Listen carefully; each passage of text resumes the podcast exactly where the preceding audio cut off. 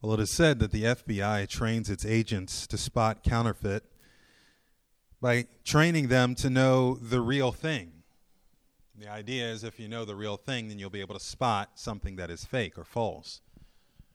Now, I'm not an FBI agent. If I were, I probably couldn't tell you. But um, I did work at a bank for a number of years, and I can tell you that that's absolutely true. Um, over the course of the time that I spent at the bank working and uh, handling more money than I will ever know personally, um, the more you handle money, uh, the the easier it is to spot those things that are fake or counterfeit. I mean, after a while, I didn't even need to use. You know, they had those little pens. Sometimes you see people using them in a store, and I kind of chuckle to myself. But you don't even have to use those because you see the real thing so often, so often, every single day. You see the real thing that that you can spot a difference in color. You can spot a difference in font. You can spot um, any number of differences that might come up when something is off. Well, I think that principle is also true when it comes to the gospel of Jesus Christ. We've been thinking broadly about what the church must do over the past few weeks. The church must pursue the unity of the gospel. We've been called to unity through the gospel. There's an organic unity of believers created in Christ Jesus through the Holy Spirit. It's our duty and privilege to preserve that unity through loving service to one another. The church must preach the gospel. We're called to make disciples. Making disciples requires a teacher, a student, and teaching. We are the teachers as disciples of Jesus Christ. The students are the nations, people from every tribe and tongue and nation. And teaching involves both the gospel as well as all of what Christ commanded. That's ultimately how disciples are made. Through the preaching of the gospel, we are called by God the Holy Spirit works in the preaching of the gospel. Paul says in Romans 1:16 that the gospel is the power of God to save those who believe. So it becomes necessary to make sure that we stay true to the gospel. No gospel, no faith. No gospel, no reconciliation. No gospel, no new life. Therefore, as we continue in this series this morning, we'll examine the third thing that we must do, and that is that we must guard the gospel. We must guard the truth of the Word of God, the truth of the doctrine of our salvation, the truth of the one to whom the gospel and the doctrine of our salvation points to the Lord Jesus Himself. We must guard that truth, and we must guard our hearts against error. In order for us to guard that truth, we must know it well enough in order to be able to spot counterfeit, to be able to spot the false gospel. If you haven't, go ahead and turn to chapter 2 in Colossians. And there we'll examine a short section, verses 6 through 10. And in this section, we are exhorted by the Apostle Paul very plainly that the church can and really should cling to the truth of the gospel in order to avoid error. The church should cling to the truth in order to keep itself from error. Well, I'll read chapter 2, and um, we'll, we'll look at that for context, but we're going to focus specifically on verses 6 through 10. Colossians chapter 2.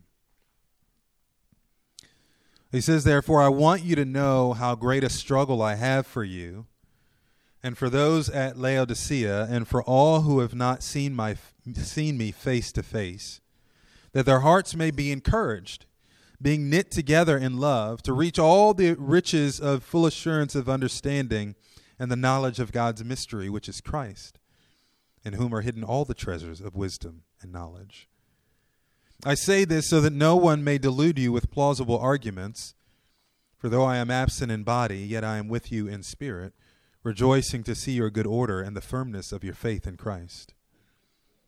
Therefore, as you have received Christ Jesus the Lord, so walk in him rooted and built up in him and established in the faith, just as you were taught, abounding in thanksgiving.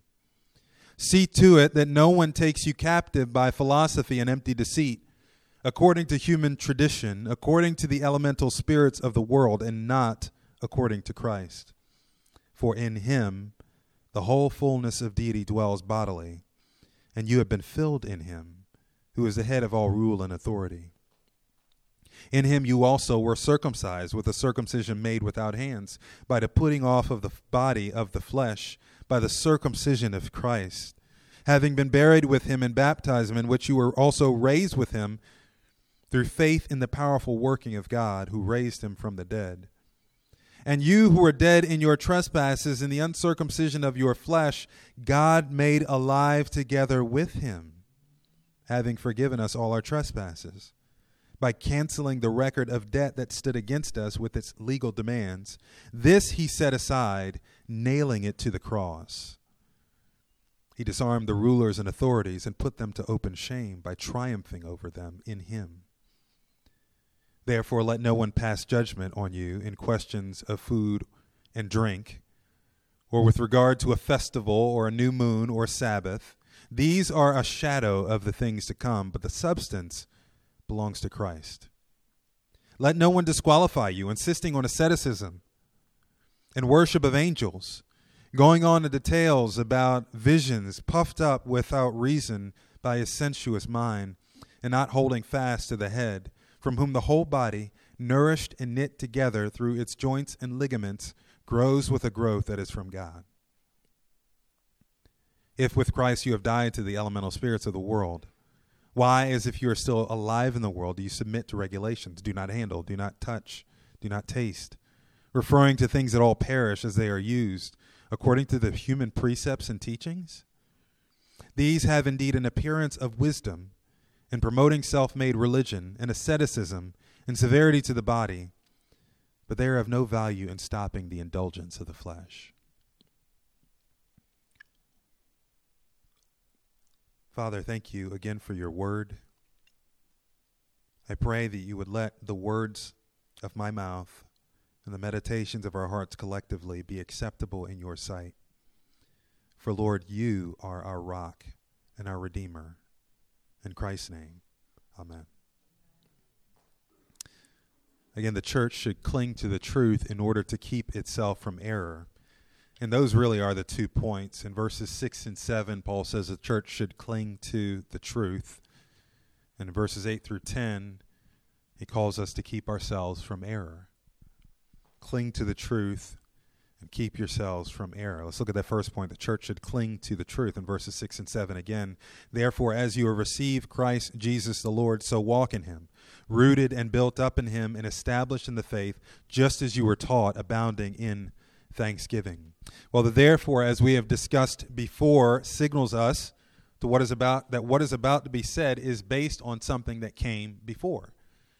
And what came before? Verses 1 through 5, which I already read for you. He says, For I want you to know how great a struggle I have for you and for those at Laodicea, for all who have not seen me face to face, that their hearts may be encouraged, being knit together in love, to reach all the riches of full assurance of understanding and the knowledge of God's mystery, which is Christ in whom are hidden all the treasures of wisdom and knowledge.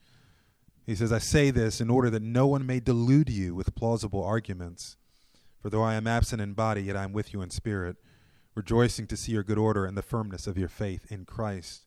Paul is generally discussing his heart as an apostle for the churches.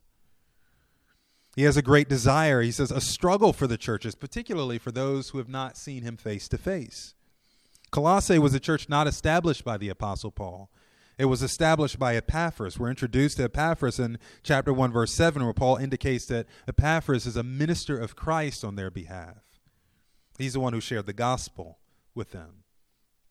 But even though Paul was not responsible for the establishment of this particular local group of believers, this church, he still desired their growth. He desired for them to have a stable faith in Christ.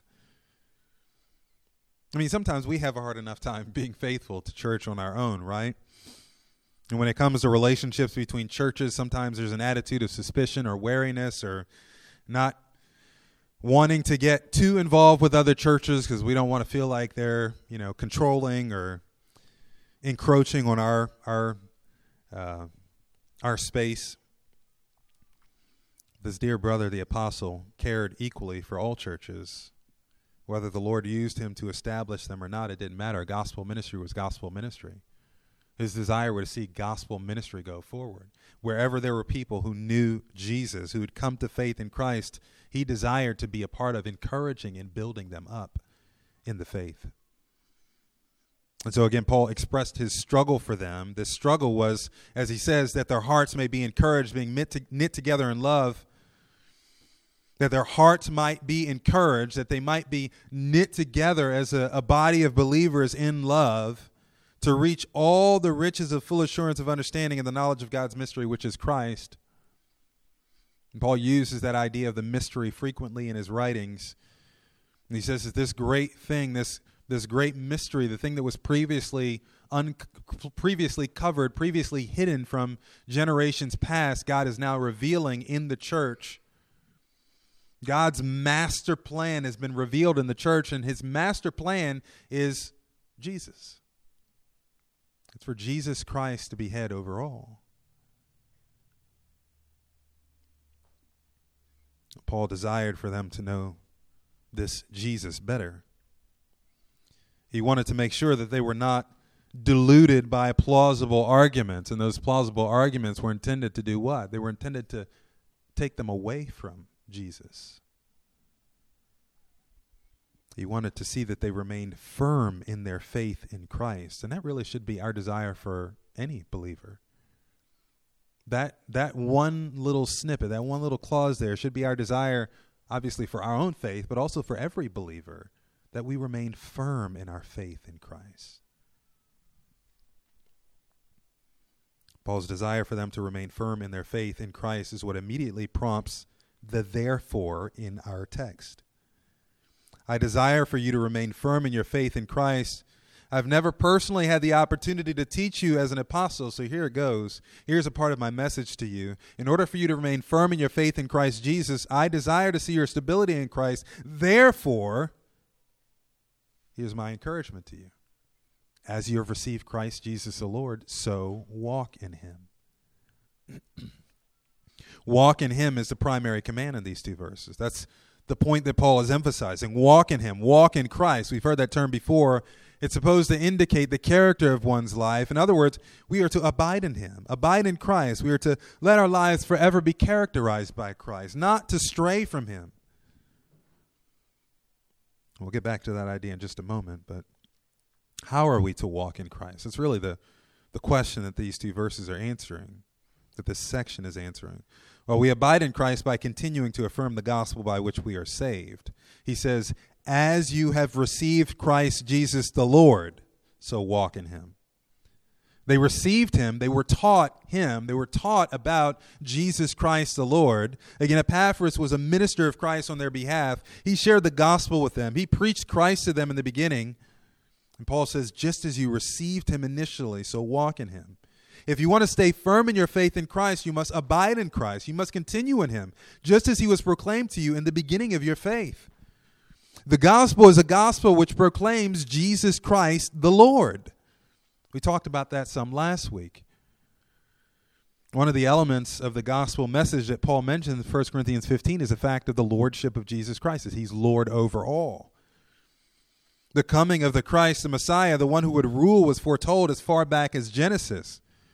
He is the one who was prophesied to come as the seed of the woman from Genesis 3, the seed of Abraham, who would bring blessing to all the families of the earth. Moreover, in the progress of Revelation, this, this one who was to come was prophesied to come as a ruler over Israel, as the son of David in his lineage. We noted that after Jesus had risen from the dead from Matthew 28, he didn't say, Hey, disciples, you see, now I'm the Messiah. He didn't have to say that. What did he say? All authority in heaven and on earth has been given to me. And they knew what that meant because they were looking forward to the one who was to come, who would rule and reign over all. And Jesus says, I am he. Back to our text. Again, as you received Christ Jesus the Lord, so walk in him. He's saying, in effect, if you've been given a gospel that proclaims Jesus Christ the Lord as the one to whom all authority has been given by God, the one who was sent as a sacrifice for our sins, the one who's risen from the dead, why would you accept a gospel that proclaims any other Jesus? This is the issue that the church of Colossae was facing. They were being offered a form of the gospel, a form of teaching that did not accord well with the gospel by which they were saved. And Paul is making an appeal to them to remain faithful to the truth. Any Jesus short of the Jesus to whom all authority has been given, any Jesus short of a Jesus who was sent by God as a sacrifice for sins, any Jesus short of a Jesus who is physically risen from the dead, miraculous, yes, impossible, no, because it is God we're speaking of. Any Jesus short of that mark is not the Jesus of the New Testament, not the Jesus of the gospel by which we are saved. It is a false gospel. Paul says in Galatians chapter 1 verse 8 that if we or an angel from heaven should preach to you a gospel contrary to the one you have received, let him be accursed.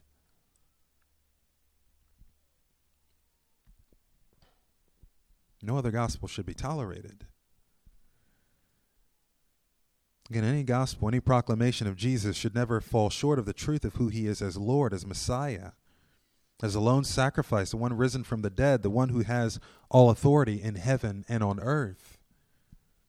If you hear any teaching about Jesus that falls short of that, you need to run. You need to flee. And I said last week, and I'll say again if you ever hear me speaking of a gospel or a Jesus that's short of that, you need to run. You need to flee. Doesn't matter who it is.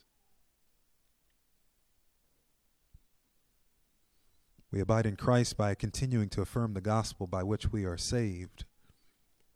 We abide in Christ by clinging to Christ as our source of life. Look at verse 7. He says, rooted and built up in Him and established in the faith, just as you were taught, abounding in thanksgiving. Jesus Christ is our source of life. Paul uses both agricultural and construction terminology to affirm this. He says, We're rooted in Him, rooted in Christ. I said that we would talk about being in Christ just a bit ago. Well, we talked about the baptism of the Holy Spirit last week. When the gospel goes forth, we believe that God does a miraculous work in our hearts. He changes our hearts from what the Bible says is a heart of stone to a heart of flesh. Through the Holy Spirit, we're given the new birth, birth from above. Jesus spoke of this new birth in John chapter 3 to Nicodemus, a very religious man. One who everyone probably would have thought that guy's definitely going to heaven. But Jesus said, You won't even see the kingdom if you're not born again. He says, You need that new birth from above. Well, God does this through His Holy Spirit. When the gospel goes forth, we are spiritually united with Jesus in his death, burial, and resurrection. We're baptized into Christ Jesus. Paul uses similar terminology in this chapter, in chapter 2 of Colossians. Look a little further down, verses 11 through 14. He says, in, in him you also were circumcised with a circumcision made without hands by the putting off of the body of flesh by the circumcision of Christ. In other words, God cut off the old man that old sinful you, God cuts it off of you. Having been buried with him in baptism, in which you were also raised with him through faith in the powerful working of God who raised him from the dead. And you, who were dead in your trespasses and the uncircumcision of your flesh, God made alive together with him, having forgiven all our trespasses by canceling the record of debt that stood against us with its legal requirements. This he set aside, nailing it to the cross. I mean, that's the gospel. We, we owed a debt to God. We are sinners. We break the law of God, each and every one of us, in some way or another. None of us are perfect. None of us abide by the standard of perfection that is God. So, what does He do? He could just let us suffer the consequences that we deserve for breaking his law. But he deals with it himself. He sent Jesus into the world to die not for his own sin, because Jesus never sinned. But Jesus died as a substitute for us. He was put forth as a substitute for us. And his death on the cross, he says that he nailed our debt to the cross. He canceled our debt and nailed it to the cross. His death on the cross is payment for our sin. And those who believe that, God makes alive in Christ. Whereas Jesus physically died on the cross, he had to. He shed all of his blood. He died on the cross. He was buried. He was placed in a tomb.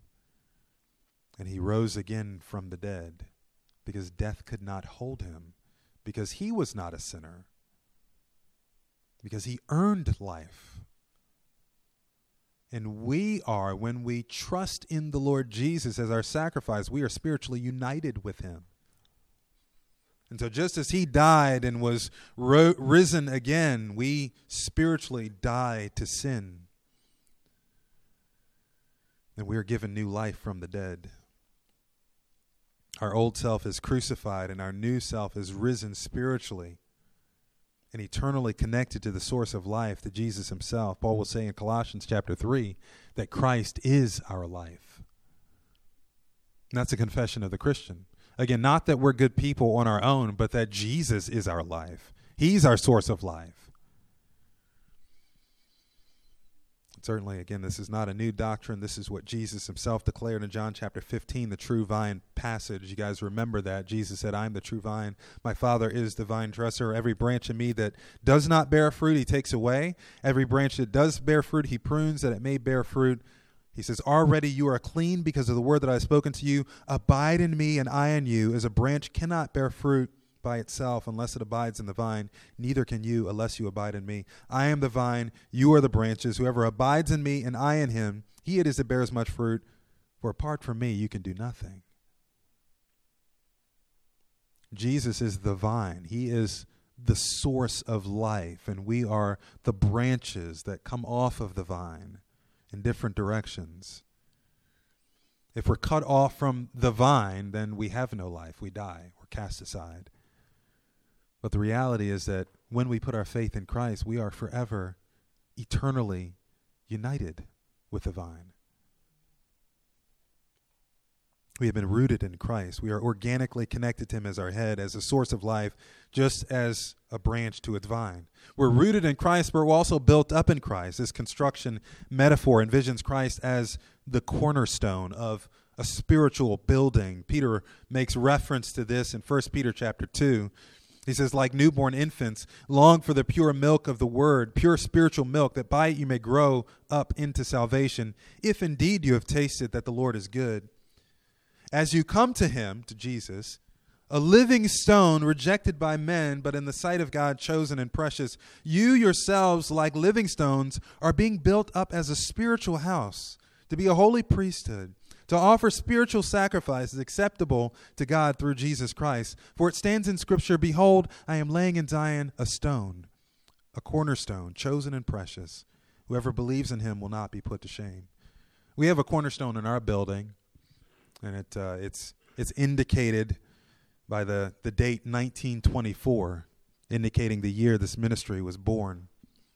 A cornerstone is presumably the stone that is used to set the entire building correctly. The cornerstone is laid first, and every other stone is laid with respect to that location and the position of the cornerstone. It's perhaps the most important stone that's laid in any construction. Likewise, Jesus Christ, the Lord, is the living stone, the living cornerstone, and all who come to him by faith are being built up as a spiritual house, Peter says. We are made into living stones and we're built together with Jesus Christ into a dwelling of God for his Spirit. They say often, but the church building is not the church. This is just a place where we gather. The church is the people. We are the ones who are being built as a dwelling of God in the Spirit, not this brick and mortar. It's the people. And it starts with faith in Christ. Also, Paul's words in Ephesians 2.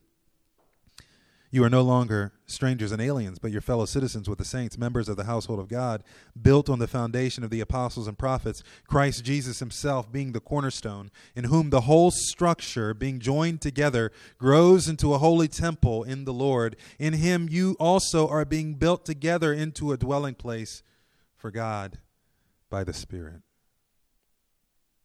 Again, as we come to faith in Christ, we're being built into a dwelling place of God for the Spirit. The church, again, not the building that we meet in, is what God is doing in the world. He is building His church through the people. Paul says that this rooting in Him and this being built in Him leads to us being, as it says again in verse 7 of our passage, established in the faith. And that really describes the progression of true faith in Jesus Christ. True faith grows to be established in the faith. A true faith, a true New Testament faith, those who are truly born again will grow to be more established in what they believe.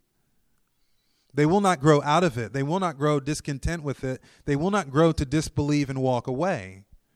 Those who are truly in the faith are in the faith, again, because God has done a work in our hearts to give us new birth to build us into a dwelling of the Spirit, to unite us with Jesus Christ so that He's the vine and we're the branches. This is what God does. Just as Jesus makes clear in John chapter 10, Jesus holds His people in His almighty hand, and no one is greater than Him, and no one can snatch them out of His hand.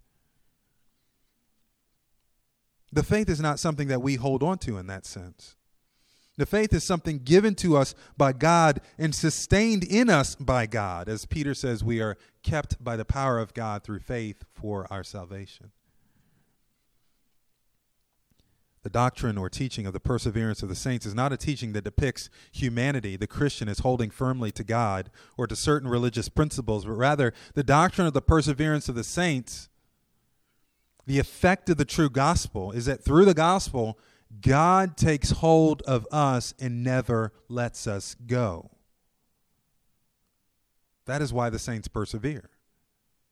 That is why we can never truly fall away. He is the source of life for us. And again, therefore, as you have received Christ Jesus the Lord, as you received him, just as you were taught in him. We need to continue to affirm the gospel by which we are saved. As we have received Christ Jesus the Lord, rooted and built up in him, established in the faith, we need to continue to cling to Jesus as the source of life. In this way, walk in him. By continually affirming the gospel and clinging to Jesus as the source of life, we are to walk in him Abide in him. The last thing he says in verse 7 is really the only right, right response to all these things. What ought to be characteristic of all believers, we are to be abounding in thanksgiving. Paul even says in 1 Thessalonians chapter 5 that uh, it is the will of God for us in Christ that we give thanks. I mean, that's the only right response that we be abounding in thanksgiving because God has done all of these great things for us. Again, we were sinners, lawbreakers. We deserved the judgment of God, and yet God, in love, did not ignore us in our sins, but provided a way for us to be forgiven, to be reconciled. He provided a way for us to be not cast aside in the judgment, but to be brought near. He did this by sacrificing his own son for us. He does this by uniting us with his son, just as a branch is united to the vine, just as each one of the stones in our building outside is, is connected to the cornerstone by some other stone. We are being built together into a spiritual house. That's something that God has done for us. How could you not give thanks?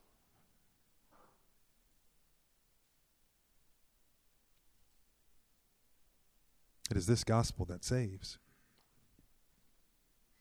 It is this gospel and this Jesus who is Lord over all, to whom we owe our very lives and in, in whom alone we live. Again, thanksgiving is the only right response. One author said it this way The life which is all influenced by thanksgiving will be pure, strong, happy in its continual counting of its gifts and in its thoughts of the giver, and not least happy and beautiful in its glad surrender to itself, of itself to Him who has given Himself for it and to it. The noblest offering that we can bring, the only recompense which Christ asks, is that our heart and our lives should say, We thank Thee, O Lord. And our continual thanksgiving will ensure continuous growth in our Christian character and a constant increase in strength and depth of faith. Thanksgiving, giving thanks, continually reminding ourselves of what is true, clinging to what is true is a part of the way that we maintain our faith in Christ and that we grow in Christ and that we continue to be established in our faith in Christ. Beloved, as you have received Christ Jesus the Lord, so walk in him.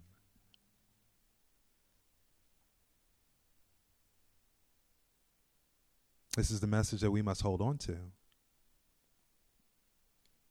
The message of who Jesus is is the message that we must proclaim. For as Peter says, there is truly salvation in no other.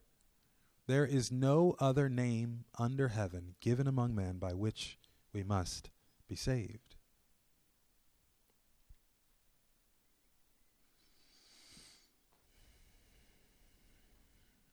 Taking a step back again, the church should cling to the truth in order to keep itself from error. That's verses 6 and 7. But second, I'm sorry, the church should cling to the truth, verses 6 and 7. Second, the church should keep itself from error, verses 8 through 10. Let's look at those verses now.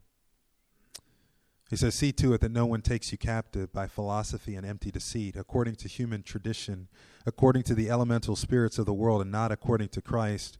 For in him the whole fullness of deity dwells bodily, and you have been filled in him, who is the head of all rule and authority. And again, this is the heart of the main issue that the church at Colossae was facing. Epaphras came to Paul knowing that Paul had been gifted by God as an apostle for the building up of the church, and the influence from those who were preaching a dis- different gospel was a clear and present danger. And so Epaphras needed help. And so he went to the apostle Paul for help with this issue that the church was facing. We read from Jude that those who would come, that was prophesied that there would be mocking, that there would be scoffing in the last day. And the church from the first century, even up until today, has been dealing with those who see the faith, who see Jesus, and they laugh and they mock. And they say, Why are you even worried about that? Why are you reading that old, ancient, outdated book? Why are you following that Jesus person? Or else they believe in a completely different Jesus altogether.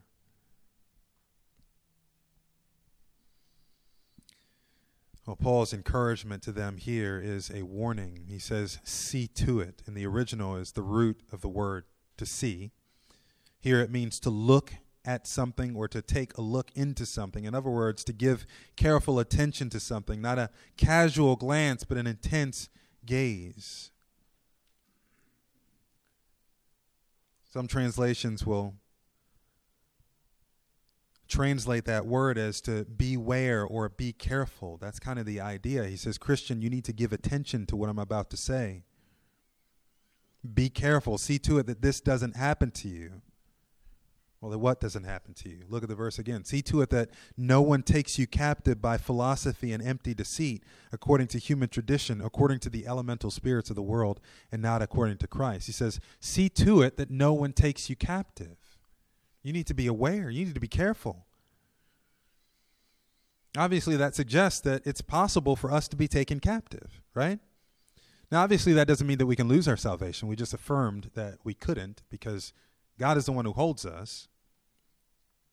To be captain here doesn't change the essence of who you are. He's not talking about those being captive and, and losing their faith, in other words. We do, however, use the term captivated to suggest that at times there are things that seem so compelling to us for one reason or another that our attention is immediately held captive by them. It may be an alluring image, it may be a sweet scent, it may be an overall feel of a place or a speech that someone delivers that is verbally captivating, interesting. And it whatever this thing is, it draws us away from what we were doing and we give our full attention to it. Some of you remember where you were when JFK was assassinated. You remember where you were. You remember what happened. You remember hearing the news broadcast. Some of you remember 9 11. You remember where you were, exactly what you were doing at the time that it happened and when you heard. And you stopped what you were doing, and your mind was drawn to that news report. And everyone was sitting captivated by the news. It's possible for believers to be captivated by something other than Christ. Look at the description again in verse 8. He says that this potentially captivating thing, this enslaving thing, this other than Christ thing is some kind of philosophy and empty deceit. It's according to human tradition, according to what he calls the elemental spirits of the world, and not according to Christ. Philosophy and empty deceit according to human tradition. Now, what does he mean by human tradition? He doesn't exactly expound on the term here. In their day, the human traditions would have been a reference to various religious practices. In verse 16 of our chapter, Paul speaks of those who might pass judgment on questions of food and drink or with regard to a festival or a new moon or Sabbath. In other words, you need to eat certain kinds of food, drink certain drinks, participate in certain festivals. If you do these things, then you'll be in the know, in other words then you'll be a part of that which will truly satisfy, that which will fulfill. Whatever this philosophy that's according to human tradition had certain elements, this, these traditional sort of religious elements as a part of them. And they were attempting to proclaim these things to the believers. And, and again, all of those things were working to draw the believer's attention away from Christ, not towards it. Paul reminds him in verse 17 that the reason why we don't need to follow such human traditions, those kinds of religious practices, and particularly the ones he lists in the text, is because they were a shadow of things to come. All of those things were appropriate in their time, those festivals, those the Sabbath day, those things were appropriate in their time, but they were really intended to point to Christ. They were a shadow of what was to come. Jesus Christ is the substance, Paul says. So we have the thing that is better. In our day, there are different kinds of philosophies based on human traditions. Ours is not really a religious society any longer. Nevertheless, our society has its own set of philosophies that it holds on to, traditions, even some that are still developing, that intend to show somehow that spiritual superiority or evolution of our best life now, a, a greater sense of freedom and fulfillment comes in some way other than Christ. And these are a danger even for the church. These are the kinds of philosophies that say you are free, you ought to be free from the tyranny of binary thinking. Gender is merely a construct of society. Therefore, we should cast aside those socially constructed thought patterns, and you can be whatever you want to be. It doesn't matter what anyone else thinks. Doesn't matter what you choose, doesn't matter what kind of impact it has on other people. You can be and do whatever you want. In fact, this new way of thinking is so significant, so important, so necessary for the thriving of what the elites consider to be an enlightened society that they're teaching this new kind of philosophy even to the very young. School curriculums, even in elementary school, are being completely revamped, redone, restructured to include this kind of thinking. And parents are being called unhelpful, being called bigots, being threatened to have their children taken away from them if they don't affirm this way of thinking. About the philosophy of autonomy. My body belongs to myself, to, it belongs to me alone. Anything that happens inside of my body is all about my choice, my own a matter of my own personal health, even if there's a new life inside of me. I mean, that's we all understand that that's how life begins. Like we all we all know that deep down inside, and yet somehow we've we've convinced ourselves that something else is happening there. He says it's philosophy and empty deceit, right? There's a there's an element of deception that comes in with these philosophies. And so we've convinced ourselves that though this is ultimately how new life begins, how a new life comes into the world, just because it's my body, I should be able to do whatever I want without regard to that new life. because it's all about me. Of course, we have the same old philosophies of humanism, the insistence that humans are basically good and always progressing toward their best self. There's a whole wave of literature, comic books, you know, all the the the major comic book um, series that are out nowadays are all about seeing humans evolve to be their best kind of self. And we may joke about those things and laugh at those things, and we kind of you know dismiss the comic books, but that's real in people's minds. Like becoming that evolved human, the greater you, is the idea behind it. If not humanism, good old materialism, right?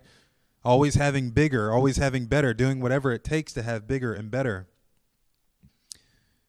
We talked about this last week, but how about the all pervasive your truth versus my truth philosophy? And I think we do that ultimately because we want to be able to excuse whatever we believe. We want to be able to be comfortable with whatever we believe. And so if we ever get to the point of having a contradictory belief to someone else, an easy way out of that is just to say that's your truth and this is my truth.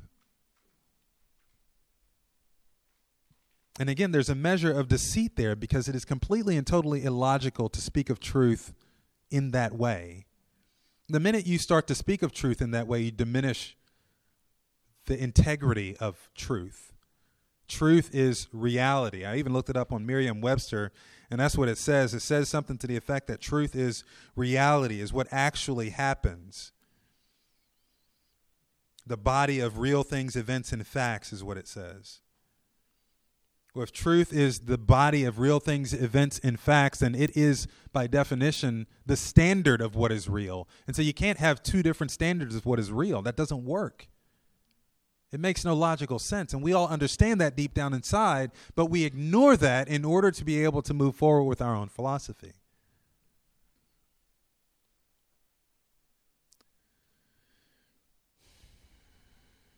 empty and deceitful philosophies rooted in human tradition, human thinking, human concepts, human wisdom.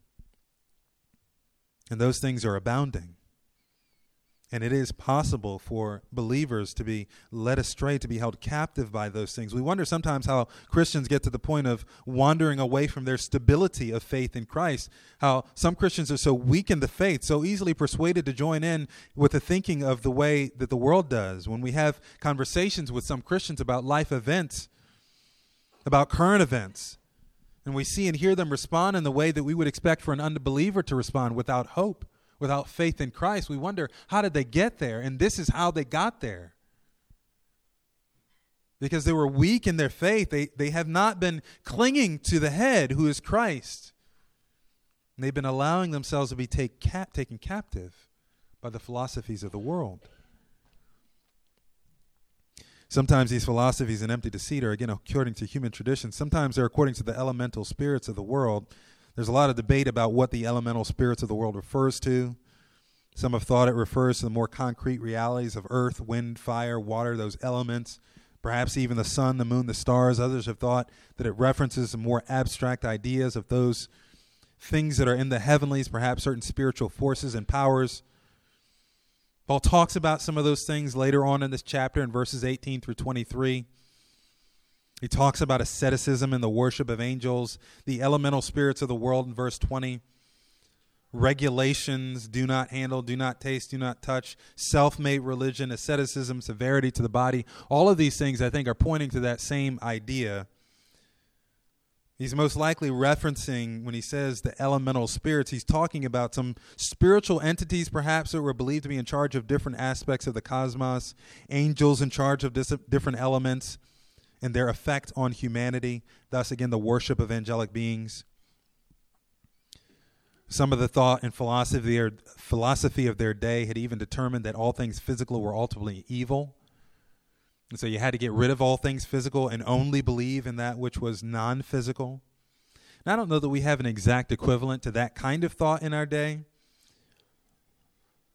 Again, our day is largely marked by secularism, Certainly, there are still some who hold to a form of spiritualism, various kinds of spirits, the occult, angelic beings, even Satan worship. Those things are still present in our day.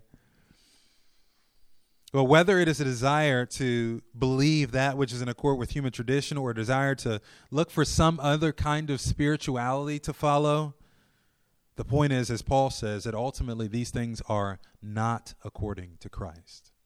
And that's the main issue. That's what he's warning against. All of these different philosophies and ideologies are ultimately not leading us to faith in Christ, but they're leading us away from faith in Christ. And just in case we were not clear on that point, Paul again expresses why it's necessary for us to remain faithful to Christ, to steadfastly abide in him. Look at verses 9 and 10. And let me say first that this section really extends to verse 15, but verses 9 and 10 are more like a summary statement of what he's getting at. Verses 9 and 10 For in him the whole fullness of deity dwells bodily, and you have been filled in him who is the head of all rule and authority. I mean, which of those philosophies and human traditions trumps God Himself? Which of those elemental spirits, which angelic being, which spiritual power, quote unquote, is higher than God Himself, the creator of the universe? Paul says, in Christ is the fullness of deity. There are some Jehovah's Witnesses who have a problem with John chapter 1 verse 3 where it says in the word was God. But I don't see how you can escape seeing the deity of Christ in Paul's words here. In him the whole fullness of deity dwells bodily. The whole fullness of deity. Jesus Christ is fully God. There's no way to un- no other way to understand that. And I want you to understand and, and remember that this has been Paul's constant message to the church at Colossae. Again, Epaphras comes to him and he says, There are people preaching this other gospel that is trying to draw the church away from Christ. And Paul says in Colossians, Stay with Jesus. Stick to Jesus. Keep your attention on Jesus. Don't lose sight of who Jesus is. Jesus is the most important person in all the cosmos, and he ought to be the most important person in your life. He starts with that even in chapter 1. Look at chapter 1, verse 15. He says, He is the image of the invisible God, the firstborn of all creation. For by him all things were created in heaven and on earth, visible and invisible, whether thrones or dominions or rulers or authorities. All things were created through him and for him. He is before all things. In him all things hold together. He is the head of the body, the church. He is the beginning, the firstborn from the dead, that in everything he might be preeminent. For in him all the fullness of God was pl- pleased to dwell, and through him to reconcile all things to himself, whether on earth or in heaven, making peace by the blood of his cross. Jesus is the big idea of all of God's creation. He is the preeminent one. He is God in the flesh. He is the one who God sent for us and for our salvation. You cannot have God apart from Jesus Christ. You cannot have less of God if you have Jesus Christ. You will always have God in all of his fullness if you have the Lord Jesus Christ. One author said that Jesus is the essence of God, undivided in all its whole fullness. The question is do you believe that? That truth is foundational to Christianity. You cannot be a Christian without believing in and acknowledging that Jesus Christ is fully God. But Paul doesn't stop there. He says that in him the whole fullness of deity dwells bodily, and in him you have been made full. In the original, the same word is used. In Jesus, all the fullness of God dwells, and in Jesus, you are full. You are complete. You have been made full in Christ the best, the greatest, the completest, the freest, the most evolved, the most whole you can ever be is only found in Jesus Christ by faith in Him.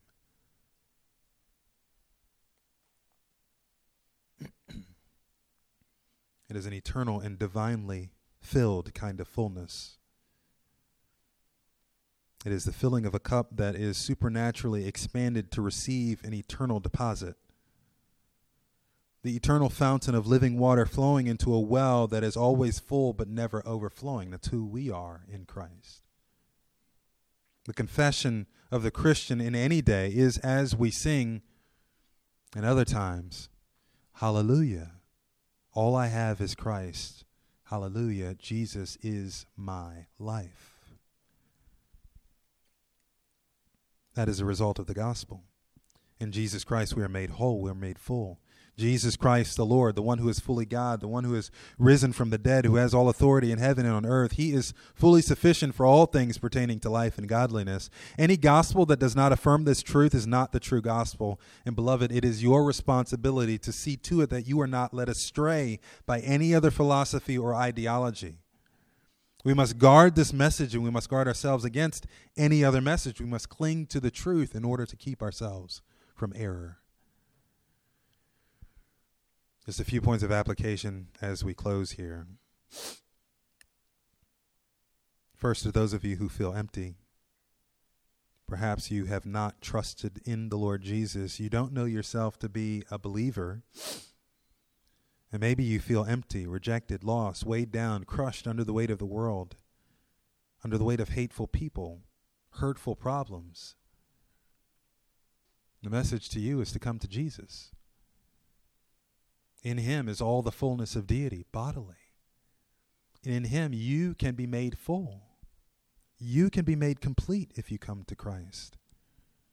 Jesus himself said in Matthew 11, Come to me, all who are weary and heavy laden, and I will give you rest. For those of you who have trusted in Christ, it is possible for us to be led astray. Therefore, we must endeavor to stay close to Christ, to abide in Him. This has to be a conscious decision. There needs to be effort put into it. We're not to coast in our spirituality, in our walk with Christ. We're to dig deep, to sweat and labor, to pursue Christ. Through prayer and practice, we must abide in Him. That means that we need to stay close to His Word, His truth. Jesus prayed to the Father, sanctify them by your truth. Your word is truth. We need to stay close to his word. We need to make his word, gathering together around his word, a priority in our life, a priority, not a secondary affair. We need to make our daily intake of his word a priority. We need to know the word of God so well that we can easily spot any potential counterfeit. Also, we must speak confidently about his truth to the world what they used to say in the court. When you stand up and you give an oath, you swear to tell the truth, the whole truth, and nothing but the truth. Beloved, we need to go forth and tell the truth, the whole truth, and nothing but the truth to the world. That's the only way anyone will be saved. The gospel of Jesus Christ, the Jesus Christ who is Lord over all, risen from the dead, who has all authority in heaven and on earth, is the only gospel that saves. Because he's the only Jesus who saves. Anything less is not salvation, will not result and true faith. Jesus Christ is an exclusive, exclusively the only Savior. He said that himself. And we have to speak confidently about that. Also, we never have to worry about falling away. Again, Jesus is the one who saves us, He keeps us, He abides with us and in us. And finally, and I hope that this last one is encouraging to you. and it was encouraging for me thinking about this this week.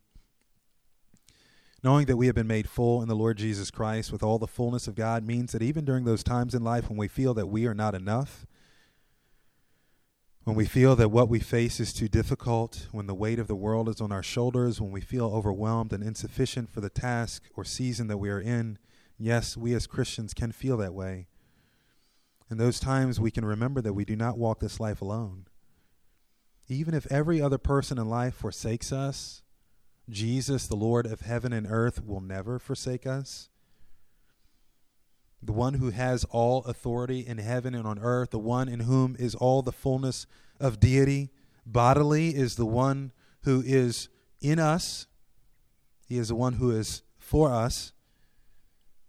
He is the one who fills us to all the fullness of God. Father, we thank you for this day. We thank you for the reminder of this truth. We thank you that your grace is indeed sufficient for us. That you have poured out your grace, your mercy, your goodness on us in the Lord Jesus Christ. And that even as in him is all the fullness of who you are,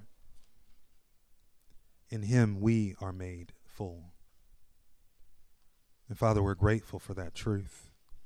We pray that you'd help us to stay close to your truth, that your word, your truth would continue to sanctify us, that you would continually speak to us from your word, your truth. Take your truth, plant it deep in us, shape and fashion us in your likeness. Keep us from error. We pray this in Christ's name. Amen.